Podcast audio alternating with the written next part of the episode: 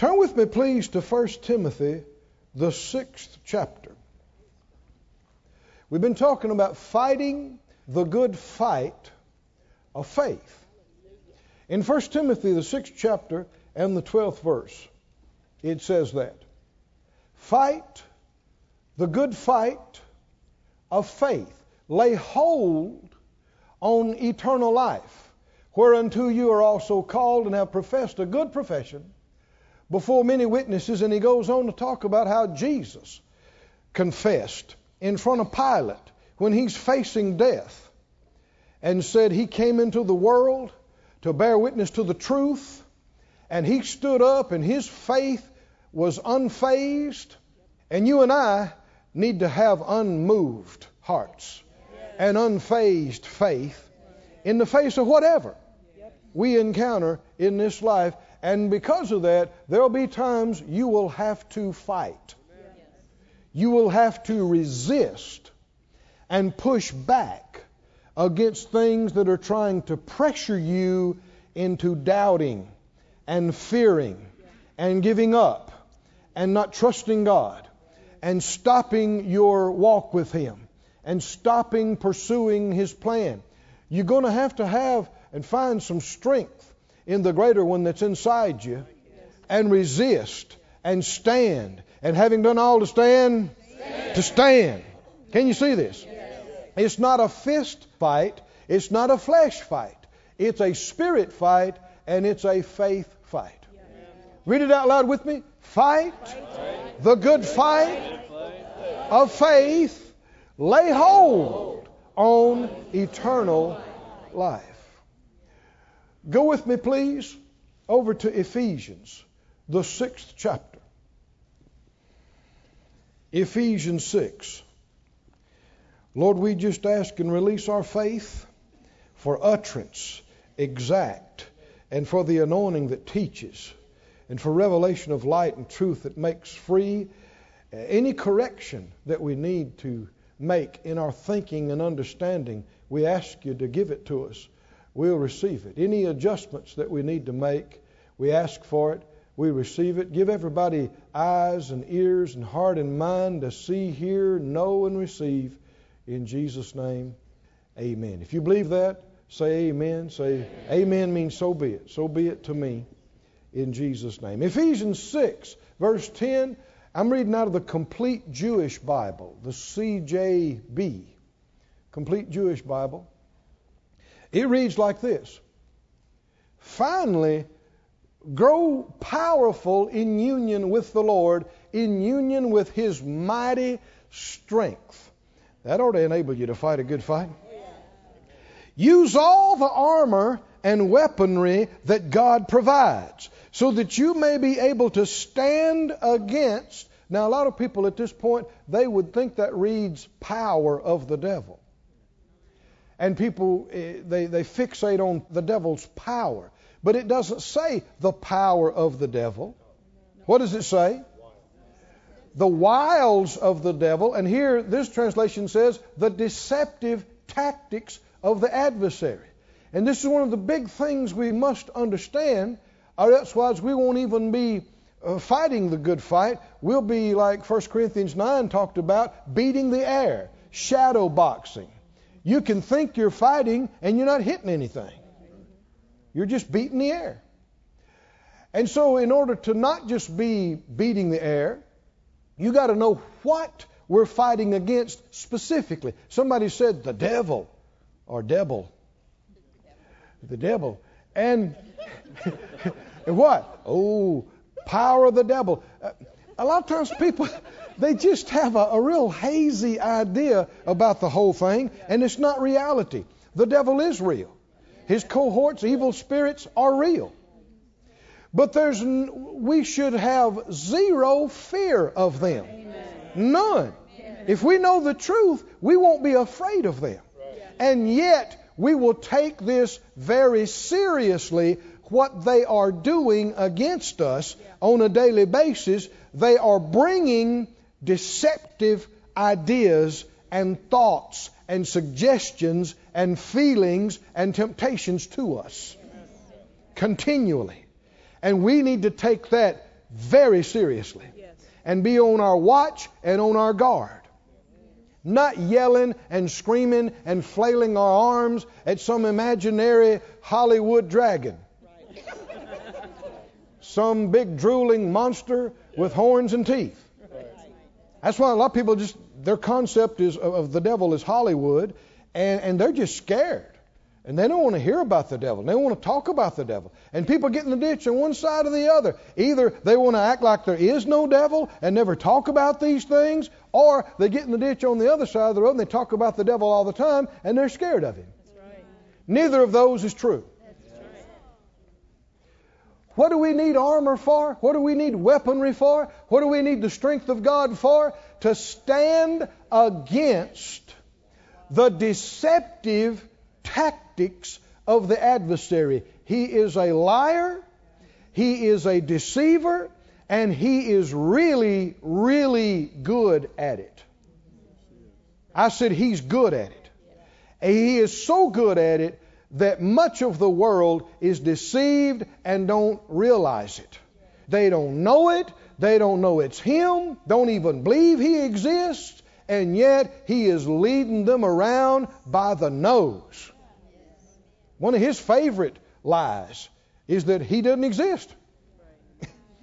And all these thoughts and feelings that you're dealing with, you just brought up, you conjured on your own. But no, the enemy will bring deception to you to try to get you to believe it. How would you know it's a lie? Ephesians says the light makes everything manifest. How would you know something's a lie? Only in the light of the truth would you realize that's not true.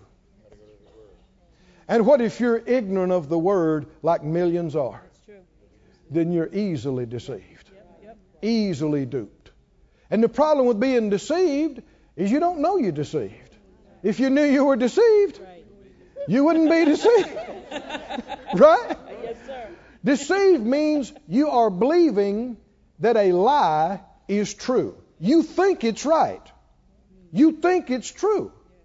Maybe you think it's God. Maybe you think it's the Bible. But it's not. And so you're believing a lie. And this is the thing we are to be, like Peter said, vigilant.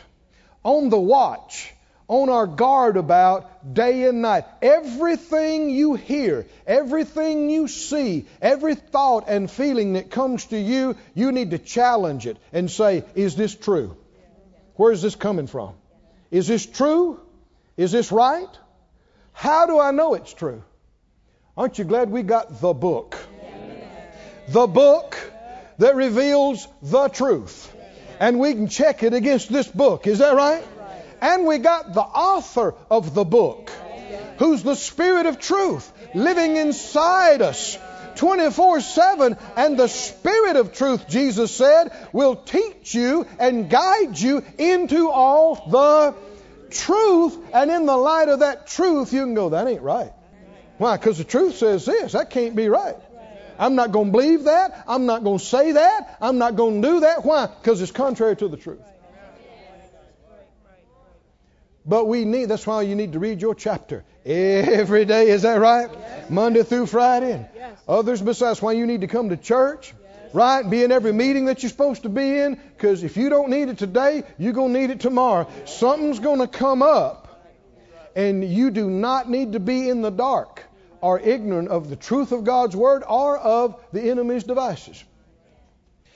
So he said that you might be able to stand against the deceptive tactics of the adversary. For we're not struggling against human beings, but against the rulers, authorities, and cosmic, actually that's the word for world powers governing this darkness. Against the spiritual forces of evil in the heavenly realm. We're going to talk more about this in a little bit. So take up every piece of war equipment God provides, so that when the evil day comes, what do? This is actually a more literal rendering in the Complete Jewish. You will be able to resist. which is in line with what James says. Resist the devil. That's right. And what will happen? What's our number one job in dealing with the devil?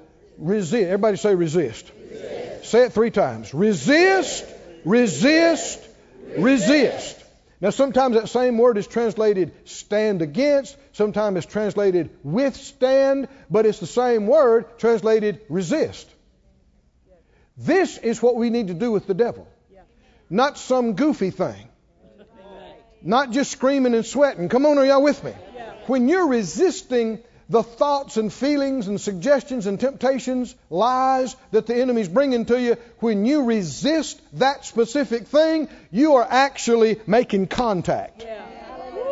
Yeah. You're not beating the air. Right. You are winning the fight. Somebody say resist. Resist. Say it out loud, resist the devil. Resist the devil. And he will. Flee from you. But you got to what? You got what's the opposite of resisting? Giving in. Yielding to it. If thoughts and feelings came to you and you didn't resist them, what did you do? You just sat there and thought them. You talked about them. You yielded to them. You pondered them. You meditated them. And if you do that long enough, you're going to talk it and you're going to act on it. That's how you lose the fight. You got to resist it. So take up every piece of war equipment God provides so that when the evil day comes, you may be able to resist. And when the battle is won, you'll still be standing. Anybody like that? Yes. Therefore, verse 14, what? Stand. Yeah.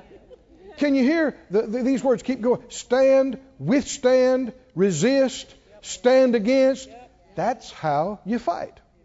And 2 Corinthians 10, we've already read it, but specifically it said, though we walk in the flesh, we don't war after the flesh. For the weapons of our warfare are not carnal, they're not natural, fleshly, but they are mighty, they're real, to the pulling down of strongholds.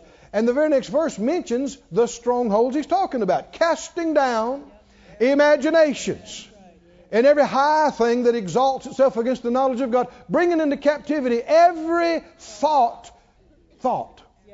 Somebody say thought. Every thought to the obedience of Christ. Don't wait to see something with horns and a pitchfork to think that's the devil. I got to resist the devil. How's he going to come?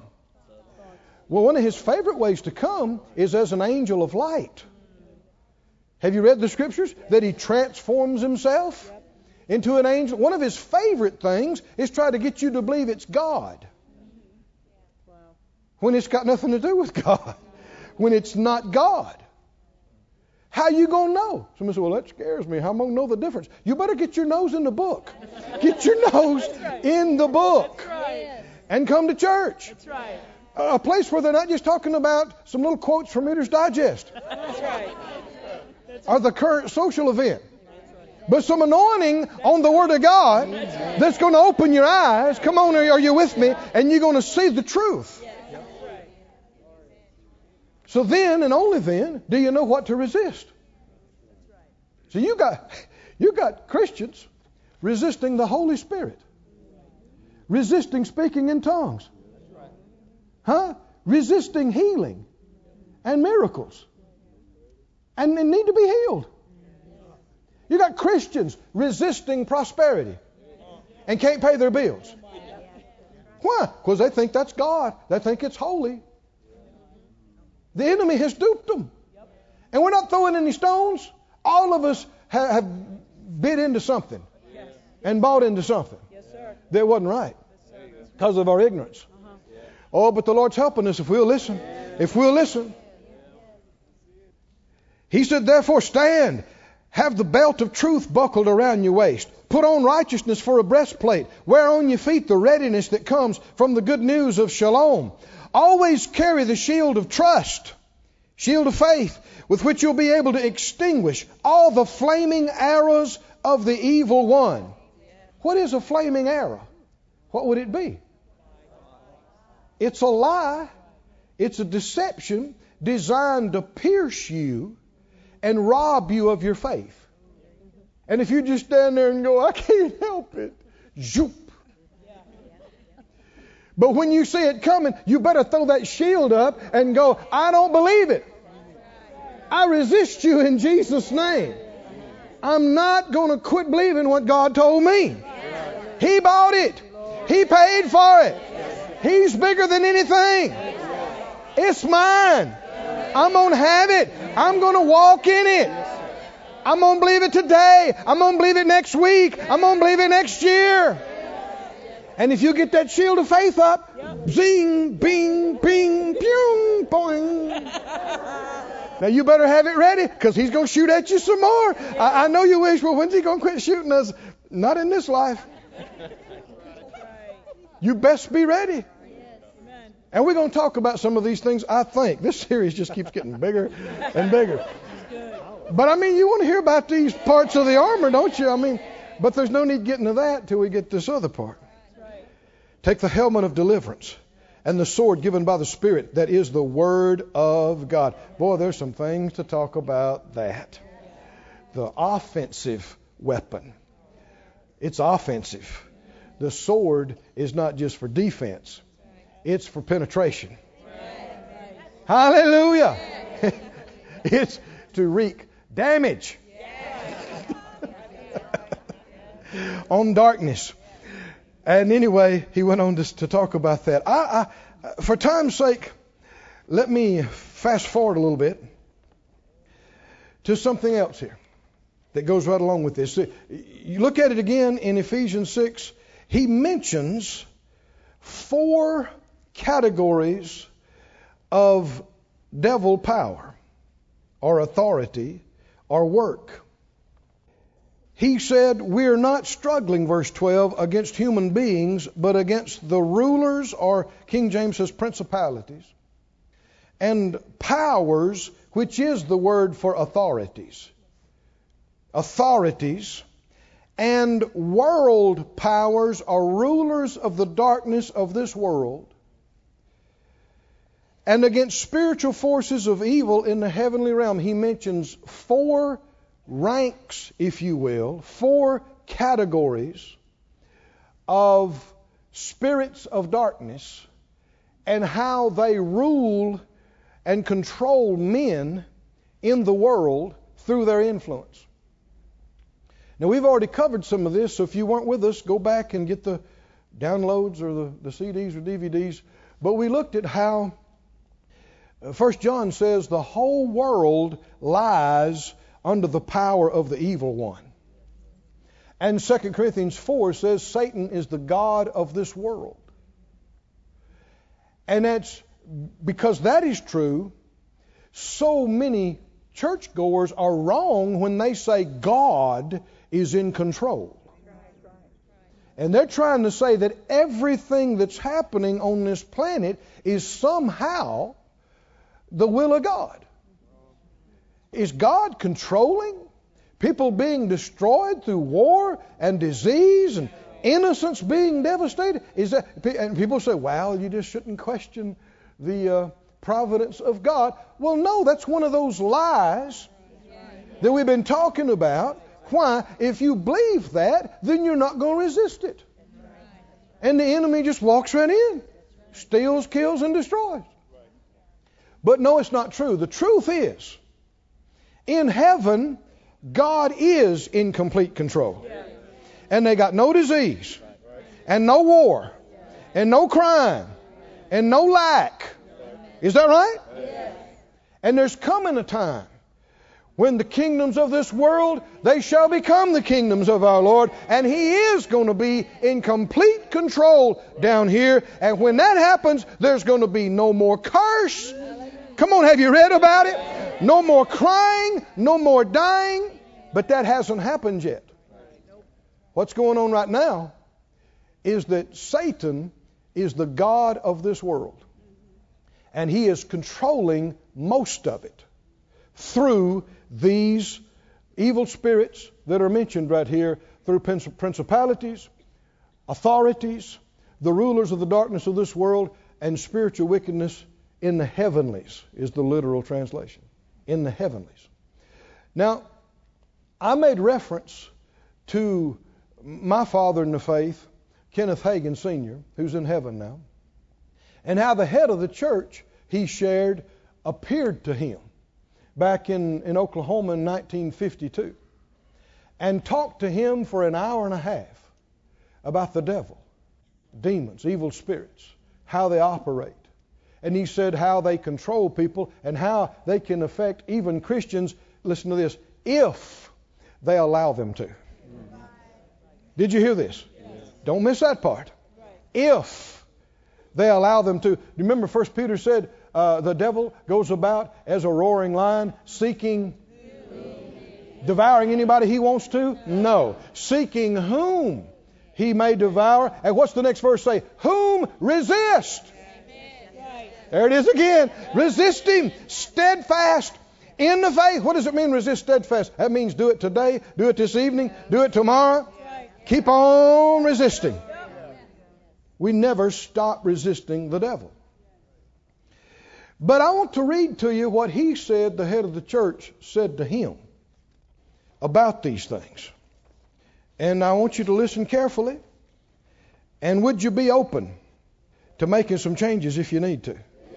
I'm convinced the devil has laughed at us and mocked us, he and his cohorts, because of how foolish most Christians have been in dealing with him. They have done things imagining that they're fighting the devil and said things and preached things that have zero effect on him. And he could care less about. And I want that to stop with any of us. Yes. I want us to quit playing games and get rid of any religious misconceptions, any old or any new ideas of men that are not right, that are not the Word of God. Would you be open to that? Yes. Then say it out loud with me. Father God, open my eyes. Help me to see the truth, reality about the devil, the demons, what they are, what they're not, how they work, how they don't.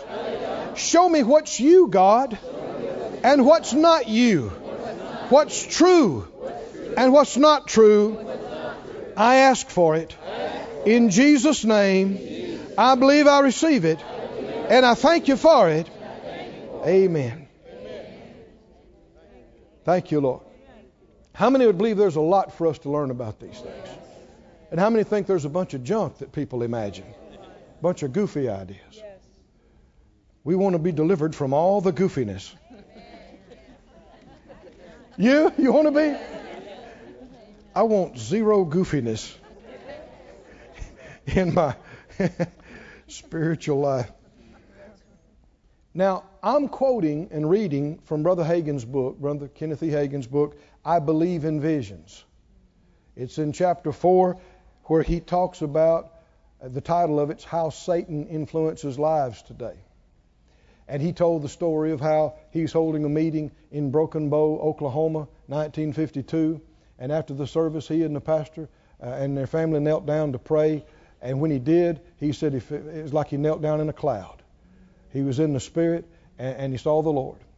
And the Lord talked to him for an hour and a half about the devil and demons, evil spirits, how to deal with them.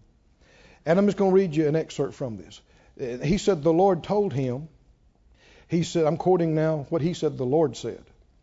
Now, if the head of the church said this, should we take it seriously? Yes. You should examine every part of it with the Scripture. And one of the things that's so outstanding, if you read that passage, Jesus gave him Scripture, every part of this. Scripture after Scripture after Scripture. Some of it he didn't want to accept.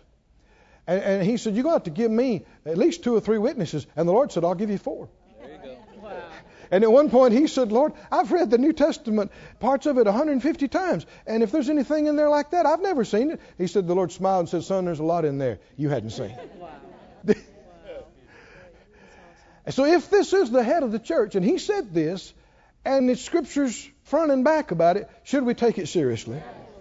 He said, the Lord said this, there are 4 divisions, principalities, powers, rulers of the darkness of this world, and wicked spirits in high places or in the heavenlies. The highest spirits with which you have to deal are the rulers of the darkness of this world. Now, Jesus told Brother Hagin 3 times in that vision that we don't directly deal with the wicked spirits in heavenly places. 3 times. You hear how quiet it just got?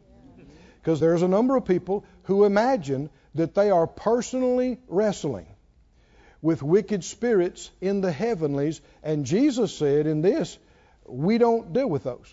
The highest type we deal with are the rulers of the darkness of this world here on the earth.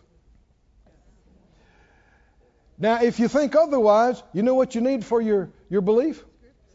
Scriptures. Right. Let me go on reading. He said, the Lord said to me, these are the highest types of demons with which you have to deal on earth, the rulers of the darkness of this world. They rule all unsaved people and all who are in darkness. They rule over them and dominate them. That is why people do and say the things they don't intend to. That's why some good people say, I would never do anything like that, and before a year has passed, they have done something worse. This is because they are dominated by the rulers of the darkness of this world. They're in the kingdom of darkness. And whether you want to admit it or not, even your close friends and relatives or whoever it may be, if they're unsaved, they are dominated by these spirits who are rulers of the darkness of this world. How are they dominating them? By these thoughts and these suggestions and these feelings, and folks are just yielding to them. And that's why sometimes people, they have such remorse, they think, how in the world did I do that? Why did I do that? But they just acted on those thoughts and those feelings. Anyway, he said, it's always one of the rulers of the darkness of this world that possesses a person. They rule not only those who are within the darkness of this world, but they tell the principalities what to do. The principalities rule over the powers and tell them what to do. The lowest type of demons have very little to do. They do very little thinking on their own and are told what to do. Now, among other things, the Lord said, I'll show you how these spirits get a hold of people when they are allowed in. Did you hear that?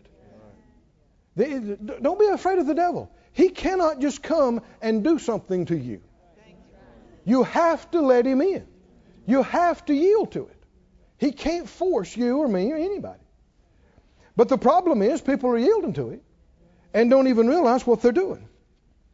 And we last time we talked about how that he showed him that woman and how the enemy came to her. I'll just read it to you again. He said, the Lord said, I'll show you how these evil spirits get a hold of people when they're allowed in. And he said, suddenly in the vision I saw a woman. I immediately recognized her as being the former wife of a minister. I had been introduced to her and her husband on one occasion. I shook hands with them. Other than that, I didn't know either of them. I'd had no communication with either of them in any way. I knew she had left her husband. The Lord said, this woman was a child of mine. She was in the ministry with her husband. She was filled with the Spirit. Even the gifts of the Spirit were operating in her life. One day an evil spirit came to her and whispered in her ear. Now, is she being attacked? What's it time for her to do? Yes. Time for her to fight, right? Yes. Which the way you do it is to resist. And he said the spirit came and whispered to her ear. Now, is she seeing something physical? No. She's not hearing an audible voice. This is coming against her mind. Can you see this? And yet it's real. It's spiritual. And evil spirit's involved. Not something to be afraid of, but something to take seriously. And resist and not let it in your thinking. And he said, the Spirit said to her, whispered in her ear, you are a beautiful woman. You could have had fame and popularity and wealth, but you've been cheated in life by following in the Christian walk. Now, friend, you will notice this again and again. The devil will try to get you in self-pity. It is one of his major avenues in. If he can get you to feeling sorry for your life, what's he telling her? You've been robbed. You've been robbed. They don't appreciate you. They don't appreciate you. Your gifts. your calling, who you are. You're an amazing specimen of a woman. You're so beautiful. Your husband, he doesn't appreciate you. This little church, your talent, your singing ability, it's on par with the best on the stages of the world. You could have fame. You could be, people could be working for you and looking up to you. And you could have money. And instead of that little dinky house that you're living in, you could have you've been robbed. You've been cheated. You've been mistreated. Why am I hollering about this, guys? Friend, be on your guard against anything that tries to tempt you to feel sorry for yourself and listen to that you've been cheated. You've been mistreated. They should have done this for you. They should have given you this. They should have given you this place. Friend, you need to treat that like a giant rattlesnake in your bed, because it's deadly. It is deadly. He said, you've been cheated in life by following the Christian walk. The woman realized this was an evil spirit. And she said, get behind me, Satan. And the spirit left her for a period. So she did the right thing. Get out of here. Sometimes you need to speak right up out loud. Something's coming against your mind, feelings, temptations, suggestions. Sometimes you need to speak right up and go, get out of here. Shut up. No. No, I'm not going to do that. I don't believe that. And you know how you combat that self-pity stuff? You start saying, I have so much to be thankful for. God has done so much for me. I cannot get into self-pity, be unthankful and judge others and criticize. No. I'm blessed. I'm blessed. Look what God's done for me. I'm blessed. They don't owe me anything. Whatever I need, if it doesn't come through them, it'll come some other way. I'll get what I need. But you don't wallow in self-pity. You don't. To do so is to give place to the devil, is to lower your faith shield, is to take off your breastplate and pull off your helmet and just let him shoot at you. And let that stuff get in you. By and by, the spirit returned. Do you know this is how the devil works? He sat on her shoulder. He whispered in her ear, you're a beautiful woman, but you've been robbed. Can you hear the spirit of that? Are you getting the spirit? You've been robbed. You've been cheated. They haven't treated you right. You deserve better. What's the biggest mistake you could make when something like that comes? Sit there and go, yeah, you know that's right. He don't appreciate me. She don't know what she's got. They don't know. They don't know how hard I work, what I do. Nobody knows. Price I've paid, sacrifices I've made. Friend, you are getting shot, and you are losing a fight. Come on, can you see this? And this is how you can ruin your life. You can totally ruin your life. You can wind up losing your place, getting out of the plan of God, severing your contacts and the people God joined you to. You can absolutely ruin your life. Let the devil do it. Somebody say, not me, not me. I'm going to resist. And then what are you going to do? And if he comes back 40 more times, what are you going to do? Resist, resist, resist. And having done all, you're going to stand and resist. Spirit returned, sat on her shoulder, whispered in her ear, you're a beautiful woman, but you've been robbed. By taking this lowly walk of Christianity and living this separated life, again, she recognized this as Satan, and she said, Satan, I resist you in the name of Jesus. And he left her for a while. But he came back again, sat on her shoulder, whispering the same things in her ear. This time, She began to entertain those thoughts, for she liked to think she was beautiful. What's the problem? Is it the devil you need to be scared of? What's the problem? The problem is you wanting to think on that. That's the danger. As she began to think along the lines that the devil suggested to her, she became obsessed with that thinking. Now, one reason I'm reading this and going over it again is because the head of the church reveals the four ranks of the enemy, and he reveals in this 3 degrees of control of the enemy in human beings' life. 3 degrees. They are oppressed, obsessed, and possessed. These are the 3 degrees of influence and control. Do you have to be scared that the devil's going to control you against your will? No. That was weak. No. Do you have to be afraid the devil's going to come and get you and control you? No, 1,000 times no. You're a child of God. Greater is he that's in you, is that right, than he that's in the world. He can't do anything to you unless you let him, unless you choose to think on it and yield to it. And if you do, you're in trouble. Because when you choose to listen to those lies, darkness comes in. And that's how you get deceived. And that's how you get defeated.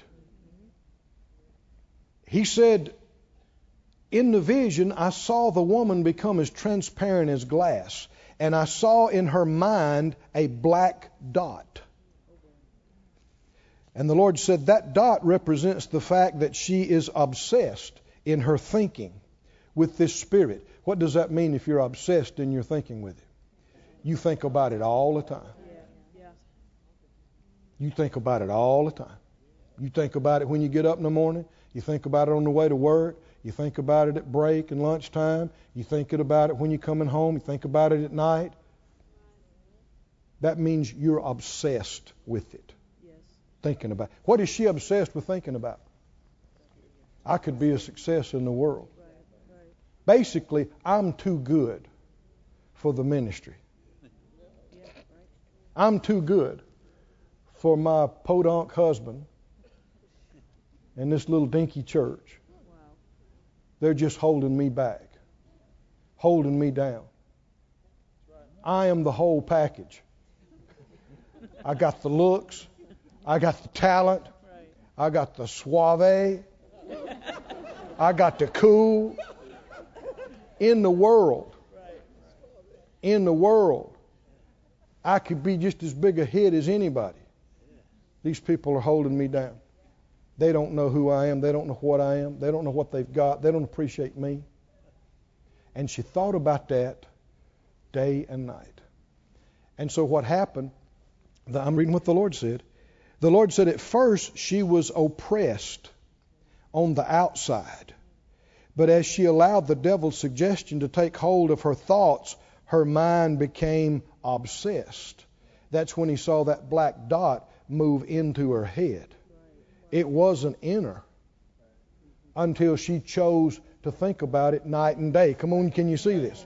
What's she doing? She's giving place to the devil. Another way of saying it, she's letting him in. By doing what? By choosing to think on this. I believe the Lord's answering our prayer right now. Do you believe that? That we're getting rid of goofiness and we're seeing how it really works. Do you believe that? And the good news is next time the devil tries to pull something on you, he's going to run into a wall. Is that right? He's going to run into a shield. Is that right? Because you're not going to give in. You're going to say, get out of here. Get out of here. And you kick right into thanksgiving. You'll go, feel sorry. Nobody ought to feel sorry for me. I'm one of the blessed guys you ever saw in your life. Amen. Look at where God's got me. Look at what God's done for me. Look at what he's doing for me. They don't owe me anything. They're not my source. I'm not looking at them. God's my source. I'll have everything I need. I'm not looking at you. What if they don't appreciate me? Nobody said they had to. I appreciate me. God appreciates me. Yeah. I can be happy. I can have joy. I can have peace. I can have victory. Why go through life sad and depressed, thinking about you, what you hadn't done for me, how you didn't appreciate me, didn't treat me right? That's a waste of good time. Isn't it? I like what Brother Lester Sumrall said one time. I was in a meeting where he was preaching. He just bellowed it out. He said, other people's heads is no place for me to look for my happiness. Other people's heads. There's no place for me to look for my happiness. I'm complete in Him. Now what happened to her? Are you seeing these three levels of control? The enemy came and oppressed her. And she resisted. And she's fine. And if she'd have kept doing that, she'd have just been fine. Never would have lost this battle. But the enemy's persistent. He'll keep coming back. He'll keep bringing the same thoughts and feelings and suggestions to you. And so when she decided, she quit resisting it and decided just to think on it, it moved from out here into her head. He saw a black dot in her head, and the Lord said, now she's obsessed. So the enemy now has much more control in her life, doesn't he? Well, do you think it's affecting what she's doing? Her thinking about that night and day? So the influence of darkness is more pronounced now and affecting everything she's doing. You know, how's she treating the people in the church and on staff? If she's thinking about that all the time, she's off. Have you ever noticed when somebody was off? And one of the key indicators is they lose their joy and they lose their peace. The joy of the Lord's our strength. If we're doing good, we're going to have joy. And if we're in faith and walking in faith, we're going to have joy and peace. And even the language is correct. Somebody says, well, they just act off. It's because they're getting off. That's what deception means, is literally to lead astray, to lead off of the right path. The reason they're acting off is because they are off. They're getting off. But they didn't have to. I don't have to. You don't have to. And we're choosing not to. Her mind became obsessed because, listen to this, she wanted to think, I'm a beautiful woman. I could have had wealth and popularity, but I've been robbed in life. The Lord says, still it wasn't too late. She could have resisted. She could have refused to think those thoughts. Then the Spirit would have fled from her and she would have remained free. But she chose otherwise. Finally, she left her husband and went out into the world, seeking the fame and wealth the devil offered. She took up with one man after another. See, isn't that the danger? If you don't resist that, if you just start thinking about it night and day, you may not act on it today, but if you keep it on your mind night and day, what's going to happen? You're going to act on it. You're going to get to the place where you don't care what anybody thinks. You're going to do what you got in your heart and mind. And finally, she left her husband, went out into the world. After a time, that thing got down into her spirit. In the vision, I saw the black dot move from her head to her heart. Then the woman said, I don't want the Lord anymore. Leave me alone. Is this serious? Do you reckon now she is a completely different woman than she was a few years ago? If you'd have met her and talked to her, you'd think that's not even the same woman. Why? Because of the influence she has yielded to. Oppressed, obsessed, possessed, and there are different degrees of each of these. You must say possessed. Does that just means they're completely taken over? Well, no, there are different degrees of it. But it got down in her. He said, Lord, do you want me to pray for this woman? Do you want me to cast the devil out of her? And the Lord said, no, I don't want you to pray and cast the devil out of her, because you couldn't anyway. She wants that spirit. And as long as she wants it, she can have it. Therefore, I tell you not to pray for her. I merely showed you this so that you might see how the devil can get a hold of even Christians if they'll permit him to. If they'll permit him to. If they'll permit him to. Somebody say, I'm not going to permit him to. Doesn't that sound like whom he may devour? Whom he may devour. Now, something else. He said, the Lord said, the rulers of the darkness of this world are always the ones that get a hold of a man and eventually possess him. There are degrees of possession, and they will bring other evil spirits with them. And that's when you just see it get worse and worse and worse. And a lot of times, people that are possessed, we'd say they lost their mind. Because they are saying and doing things they're not even aware of. That is a strong degree of possession. But how did it get that way? You got to go all the way back. Come on, can you see this? You're not just walking down the road and go, oops, I stepped in the devil and now I'm possessed. No. Or you can't say, you know, I think there's a witch lives in my apartment. She put the hoodoo on me. Do not fear any of that stuff. Far greater is he that's in you than he that's in the world. If somebody tries to curse you, just laugh and say, I hope you made it your size. Because the curse causeless shall not come. It'll return to the place it came from. So it's going to boomerang and come right back on your head. How can you curse whom God has blessed? But see, if you fear it, then it can have power in your life. Not because they're so great, but because you're so scared. He went on to say, the Lord, he said, I asked the Lord, why can we cast them into the pit and banish them from earth forever? And the Lord said, the time for this hasn't come yet. If it would have been possible, when I was on the earth, I would have cast them all into the pit, and there would have been just that many less for you to have to deal with. But you'll remember, the Lord referred to scriptures all again. He said, you remember the demons cried out and they said, what have we to do with thee, Jesus, the Son of God? Are you come to torment us before the time? He said, see, their time hasn't come yet. But the time is coming when Satan and all his demons will be cast into the lake of fire where they will be forever. And I say good riddance. Is that right?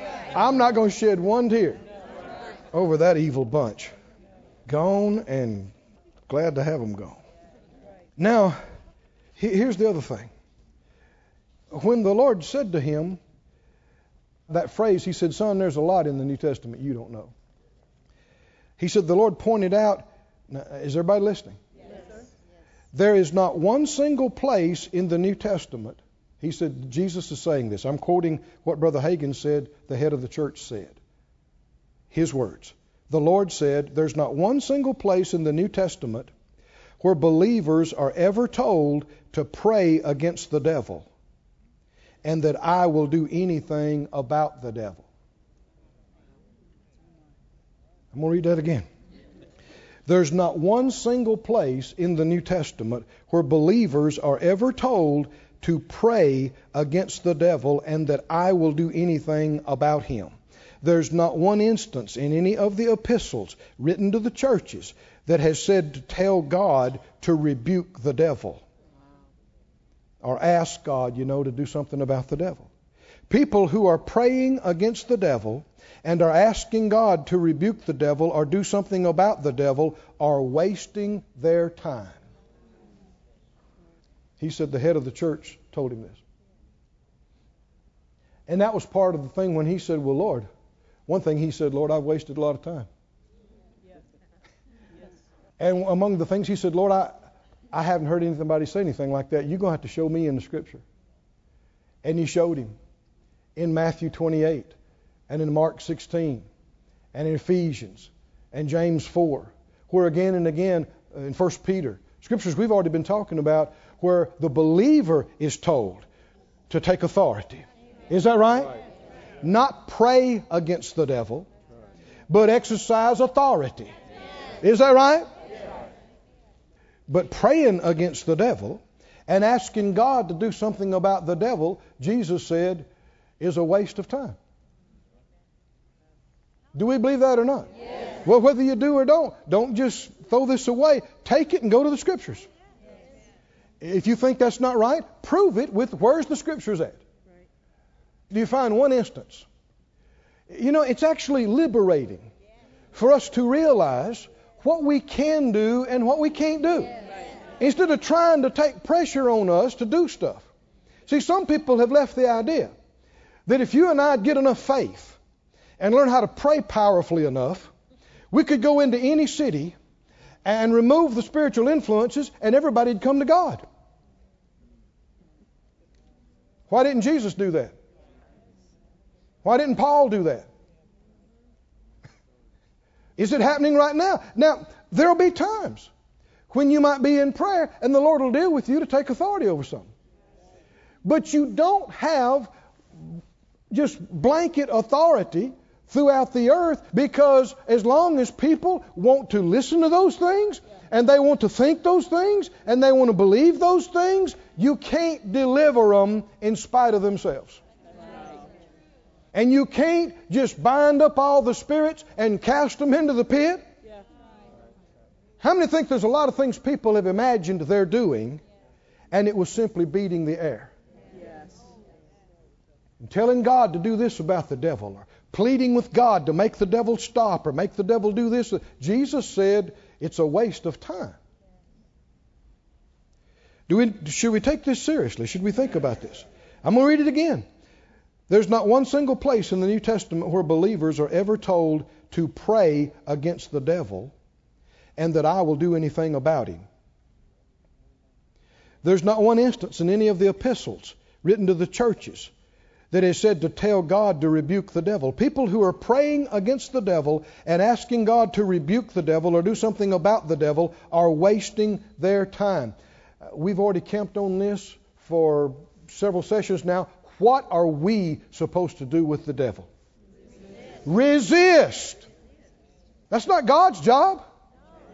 That's something we're supposed to do. When influences come, when suggestions come, when temptations come. He said, in fact, God's done all he's going to do about the devil for the time being, until the angel comes down and takes the chain and binds him and puts him into the bottomless pit. Oh, yeah.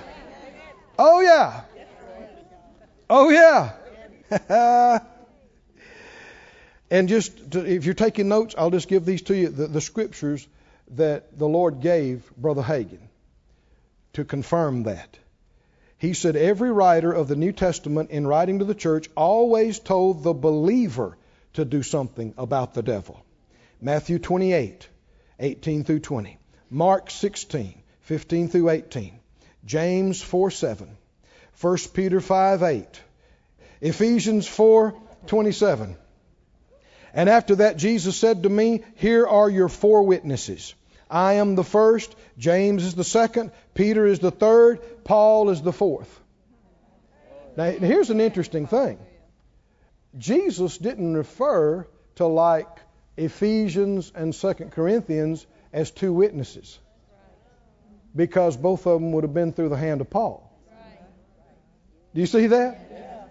He referred to different person as a different witness. How many think there's a lot we could learn? He said, this establishes the fact that the believer has authority on earth. I have delegated my authority to you on the earth over the devil. If you don't do anything about it, then nothing will be done. And that's why many times nothing is done.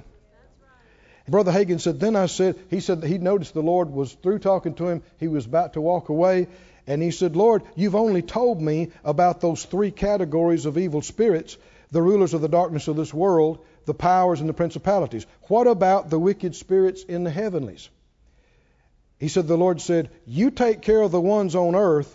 I'll take care of the ones in the heavens. Stand on your feet, everybody.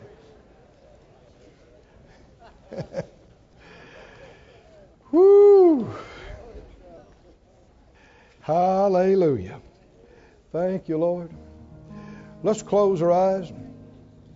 Lift up our hands to the Lord. Let's thank the Lord for His total victory over the enemy. Lord, we confess You have spoiled them and brought them to naught. You have conquered them and stripped them and defeated them. You have the keys of death, hell, and the grave. Hallelujah. You've got the name that's above every name, in heaven, earth, and hell. And You have given us that great name. Oh, somebody say, thank you, Lord. Thank you, Lord. Say it out loud. I have authority over all the powers of the enemy. In Jesus' name. Greater is He that's in me than he that is in the world. Glory to God. Glory to God. This ministry has been brought to you today, free of charge, by the partners of More Life Ministries and Faith Life Church. If you would like to help send this word to others at no charge, you can become a word sender today. For more information, visit our website at morelife.org.